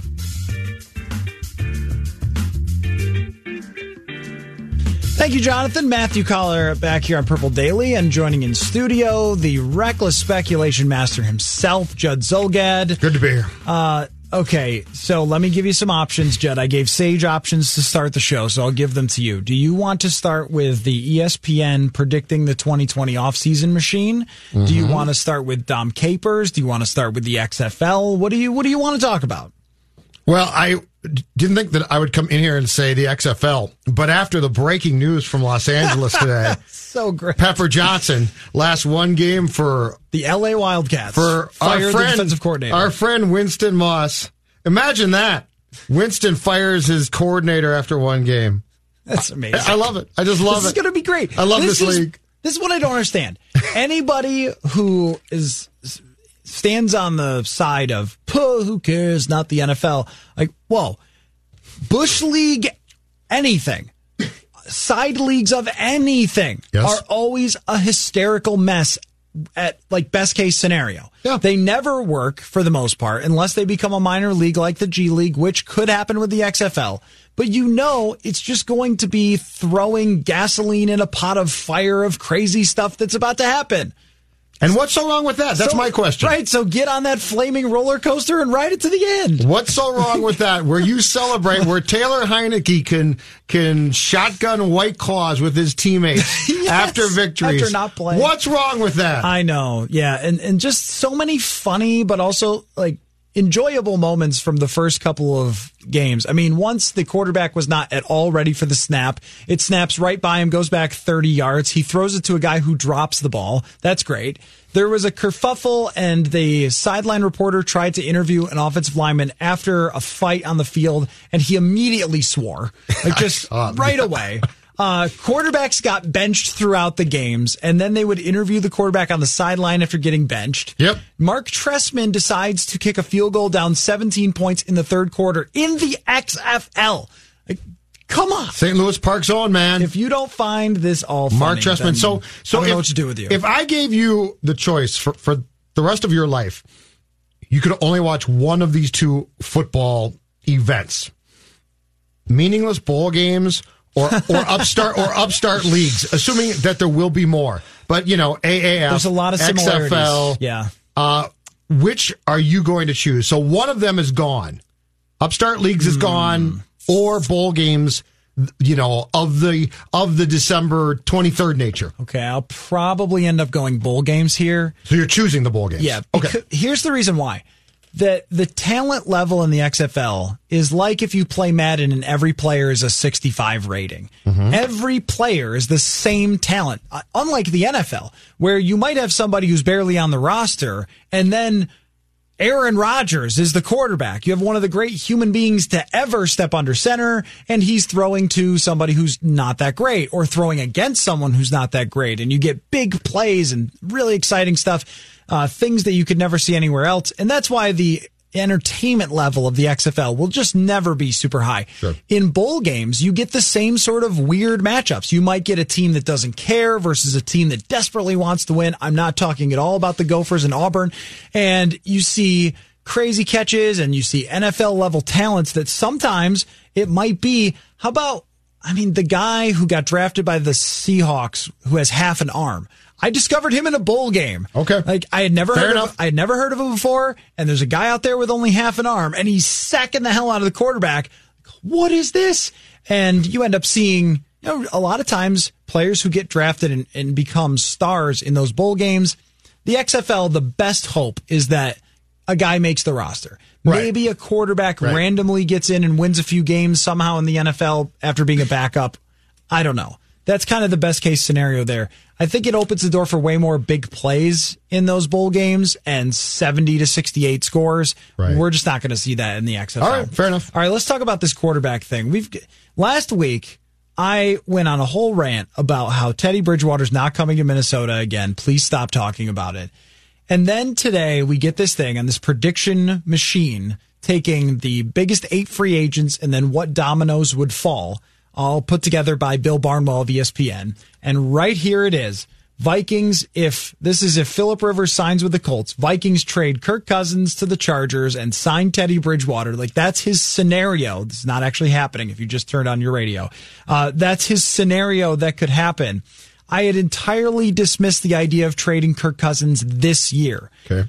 But then, you know, the Mookie Betts trade happens for the Red Sox. And you go, well, why did they trade him? Because they weren't going to sign him to a massive contract extension. You and I love hockey. What do they do all the time when someone's in the last year of their deal? They trade him away because they know they're not going to sign him to an extension.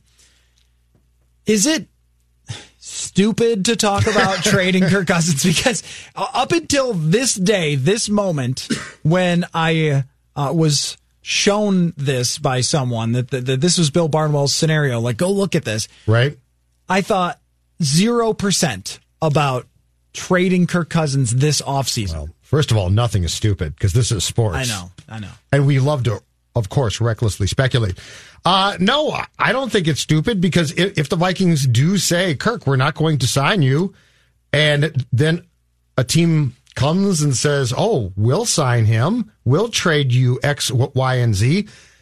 I don't think it's like Kirk is, Kirk would say, ah, sure love the Vikings, really want to see this thing out. I think Kirk would say, oh, really? Oh, fantastic. So no, I don't, I don't think that there's a lot of scenarios involving the 2020 or 2019 into 20 Vikings, Matthew, that are absolutely stupid. Okay, let's make it work then. Let's make a Kirk Cousins trade work. Okay. This one right here is not insane. Trading him to the Chargers for a second round pick is the one that Bill Barnwell threw out there. If you're the Chargers, you need a quarterback. You don't have one. Philip Rivers is gone. Mm-hmm. Cousins was in the Pro Bowl. He has a long history of big statistics. They're moving into a new stadium. And a second round pick back for the Vikings would be a really great haul considering they're trading someone with a massive contract. The Chargers would then, of course, sign him to a contract extension, Sure. which would have to be part of the deal. Could this happen to anyone else, any other team? I was having a lot of trouble figuring out any other team that you could make this work except For Kirk? the San Francisco 49ers. I was just going to say, Yeah. you've got a Kyle Shanahan is jumping into the middle of this fray, Yeah. raising his hand and saying, That's my guy. That's my quarterback. Okay, I guess it's not that crazy because he does have this obsession with Kirk Cousins. He does. Like, there's, listen, the Shanahan dynamic here to me, when when he basically still talks about Kirk, right? And and I, I didn't realize until we brought this up on Purple Daily last week just how not voidable, but just how e- easy it is to possibly get out of the oh, Garoppolo Oh, the contract. Yep. Exactly. So They can just because if you were stuck there, I think the conversation becomes Jimmy G is the quarterback in San Francisco for like let's say the next four years, but it's not. Would that be the best possible deal that they could get? Would be to trade straight up Kirk Cousins for Jimmy G.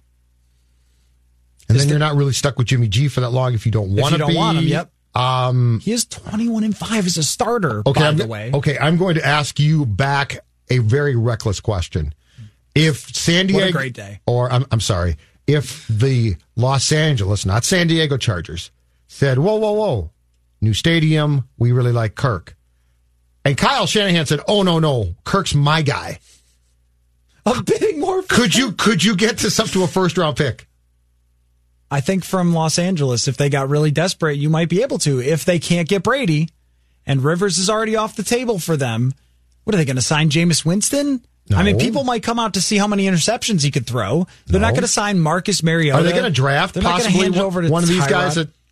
Possible what six or seven, right? But the teams at the top really need quarterbacks, and I don't think the Chargers want to rebuild. I think they want to win in this new building. Okay. If they're trying to build a fan base, they're not going to be able to do it by going four and twelve with Justin Herbert.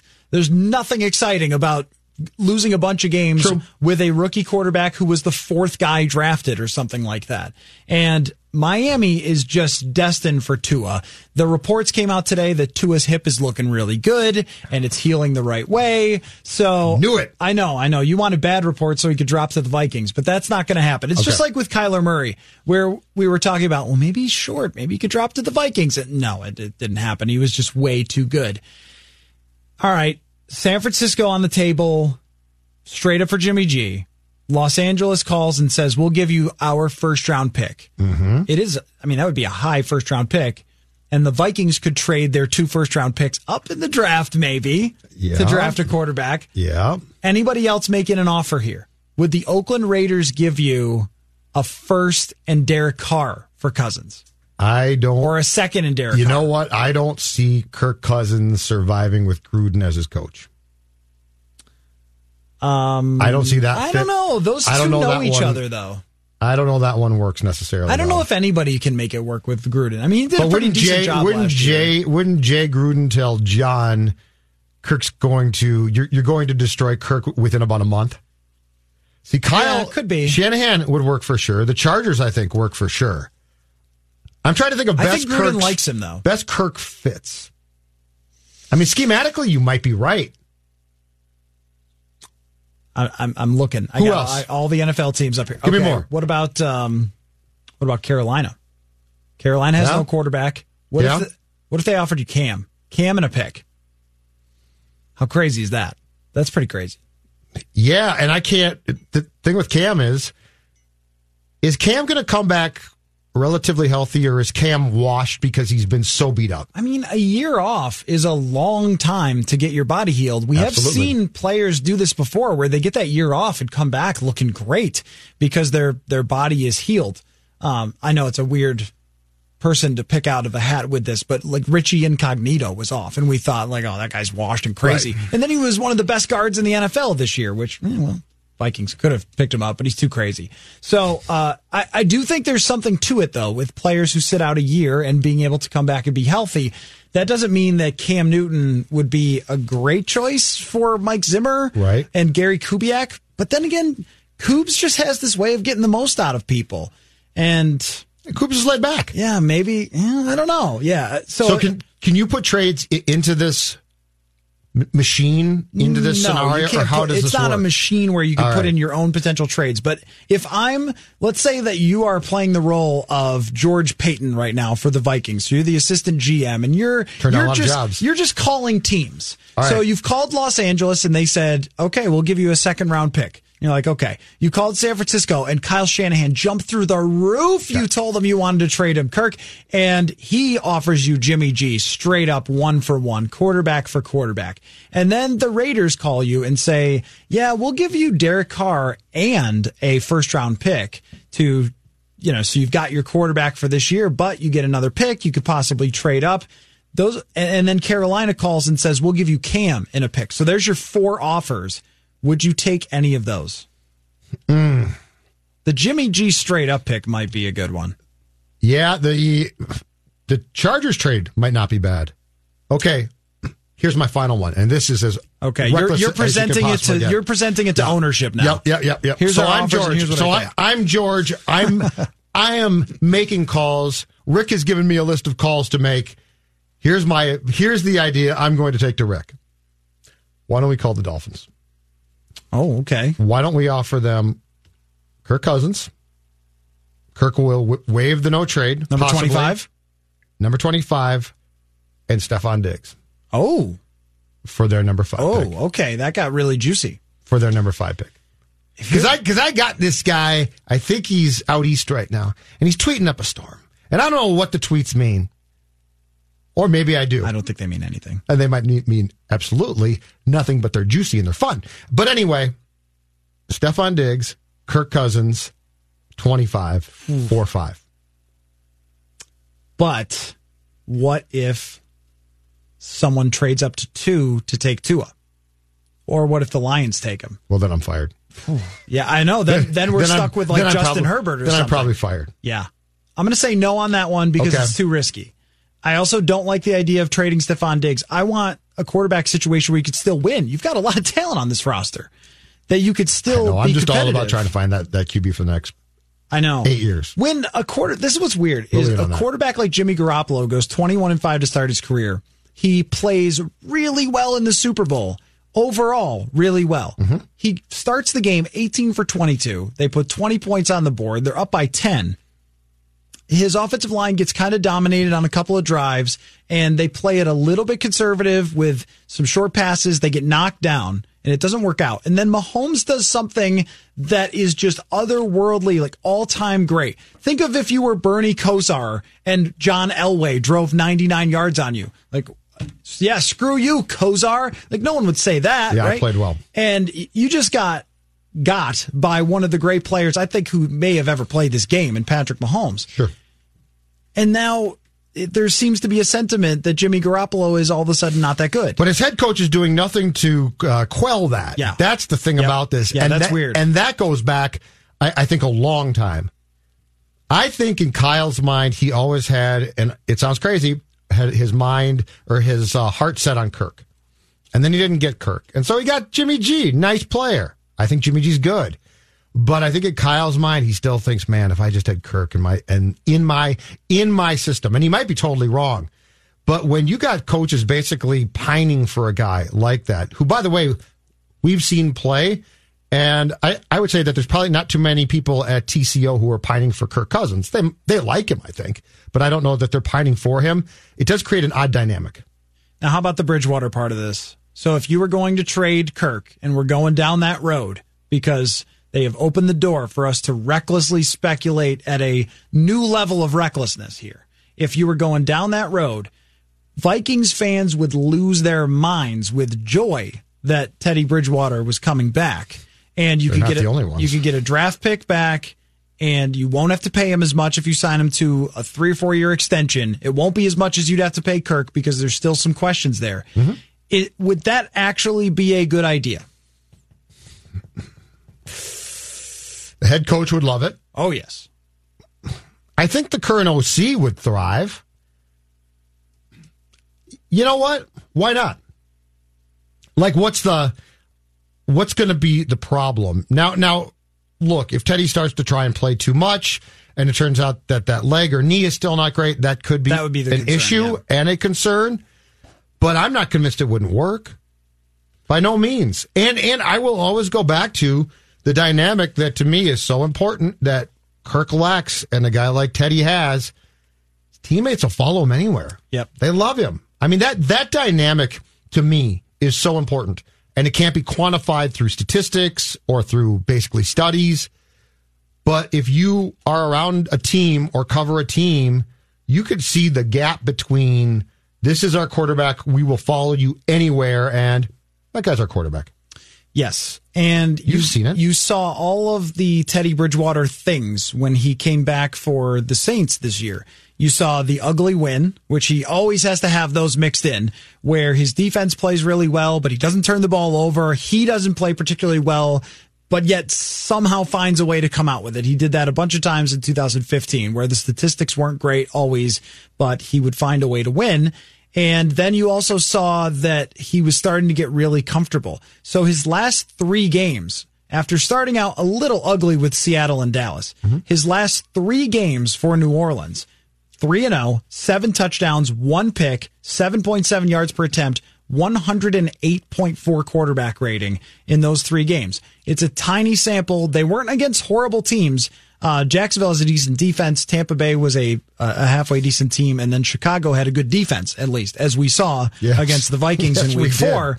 And, and against that same defense, Bridgewater threw for 281 yards, two touchdowns, and killed the Chicago Bears in that game. And having watched that one was the only start that I watched from from top to bottom of, of his play in those five games. He was looking extremely confident. He was throwing down the field a bit. He was rolling around. He was moving. And the thing that Kirk lacks is that movement ability. It's not running. It's just playmaking, going a little bit off schedule. And it's, it, it, it, it's it's a sense of things. Yeah. like that. That's what Kirk. Because the, the confusing thing with Kirk is if you design plays for Kirk to move, he's really good at it. But if you tell him Kirk, all hell is going to break loose, he's lost, and Teddy's not. Right. That's right. But Yep. but we. Well, we saw that when his tackles were Matt Kalil and CJ Clemmings. It's conf- it's confusing, I think, in some ways because you do have you do have times where when Kirk is told you're going to do this and roll out, he's really damn good. But then he can stand in the pocket. It's like Kirk, move, move, just move. Yeah. and and it's not it don't run, just glide. And he doesn't have that. Yep. Teddy did. the ability to extend some plays and even just find enough to keep you in a game happened a lot. And if you think about the San Francisco game, Patrick Mahomes played really badly for three quarters and then turned it on in the fourth quarter. And I would not suggest that Teddy Bridgewater has that same level of talent because nobody does. But the ability to keep you in a game and find that one drive where you just grind it out and put yourself in position to win, you know, that divisional playoff game against uh, the Seahawks, or was it a wild card game? Wild card game against the Seahawks Yeah. is kind of an example of Yes. that. It's horrible weather. Everyone's freezing. Ugly game. Neither offense can move. Adrian Peterson is letting you down. He's fumbling, and you get the ball with a chance. And you go put yourself in position to win. And so many times with Cousins, we haven't seen that, even though we've seen huge numbers put up against bad teams. Mm-hmm. And and I think a lot of Vikings fans look at Teddy as sort of the standard for what they want next. Whether it's him or not, who knows? And there's a lot of risk that comes along with that. That knee could fall apart tomorrow. It was never even supposed to get this far. But when they look at someone like Herbert, who's a, a more athletic quarterback, or Jalen Hurts, who's a more athletic quarterback, and they see the type of defensive lines that just blow away even good offensive lines in, in big games and in the playoffs, you feel like you need somebody to be able to Yes. move around, to be able to overcome. And with, yeah, exactly. there even and what Tom Brady did over the last decade sort of twisted the way that we looked at that a little bit with pocket quarterbacks because he was just the exception to every rule. And and he could step up and he could move around the pocket if he needed to. There's great examples of that. But just getting rid of the ball super quick, knowing what the defense is going to do before they do it. Yep. Like that's stuff that Cousins does not have because again, almost nobody ever has it. So how can you meet that right spot where yeah, you probably won't get an all-time great quarterback because the odds are against you, but someone who gives you a little bit better chance. I even argue that Jimmy G gives you a better chance because of how quick he throws the ball. He drops back and the minute he hits the back foot, it's gone. All right. I'll give you a simple question here. Can you find me a quarterback who can extend plays without me designing the extension of the play? Hmm. Because Kirk Cousins can't do that. Yeah, and I don't think Jimmy Garoppolo really is that guy either. And, and Mahomes is over here. I mean, I'm not talking about you, as you said, and you're right. You can't find that guy. But can you find me a guy who can glide around as if he's on ice skates in the pocket and extend plays just to give me a chance and, and, so he doesn't get um, stripped as well because that's the other problem. Yeah. The other problem is because they have told Kirk now, it's crystal clear. They finally told Kirk, if you sense pressure, eat the football. But the problem with that is, while it's better than a fumble, you are then on that down eating the down. Yeah, sacks have been a huge problem. Uh, his sack rate this year was just as high as it was last year. He just threw the ball less. And it's always been high. That because he can't escape, he often just gets sacked a lot. And those kill drives when you get sacked. And Yeah. we saw that in San Francisco. And you lose what? Six yards? you know, there, there- Seven yards? There wasn't that risk taking sort of thought. Well, th- I guess to, to wrap here, uh, because Mackey and Judd Rami are coming up next. This is fun though. I guess I think that everything's on the table. this year, with s- being the most unique situation with quarterbacks I've ever seen. Everything should be on the table. Reckless speculation, it's the rule Yeah, for this offseason. It is beyond reckless at this point, whatever that is beyond reckless. Mackey and Judd with Rami Go XFL. up next. Go XFL. We will talk to you tomorrow and be even more reckless. Oh, and Gary's getting announced tomorrow. You will hear from Gary tomorrow here on Purple Daily. Whether it's Fred Meyer Simple Truth Turkey, or mac and cheese with Murray's English Cheddar, or pie made with fresh Cosmic Crisp apples, there are many dishes we look forward to sharing during the holidays. And Fred Meyer has all the fresh ingredients you need to turn today's holidays into tomorrow's memories. Fred Meyer, fresh for everyone. Get more ways to save at the Buy Five or More Save $1 each sale. Just buy five or more participating items and save a dollar each with card. Fred Meyer, fresh for everyone. This holiday season, Peloton's got a gift for you. Get up to $200 off accessories with the purchase of a Peloton bike, Bike Plus, or Tread. And take your workout to the next level with accessories like non slip grip dumbbells, a heart rate monitor, cycling shoes, and more. Peloton, motivation that moves you. This limited time offer ends December 25th. Visit onepeloton.com to learn more. All access membership separate. Offer ends December 25th. Cannot be combined with other offers. See additional terms at onepeloton.com.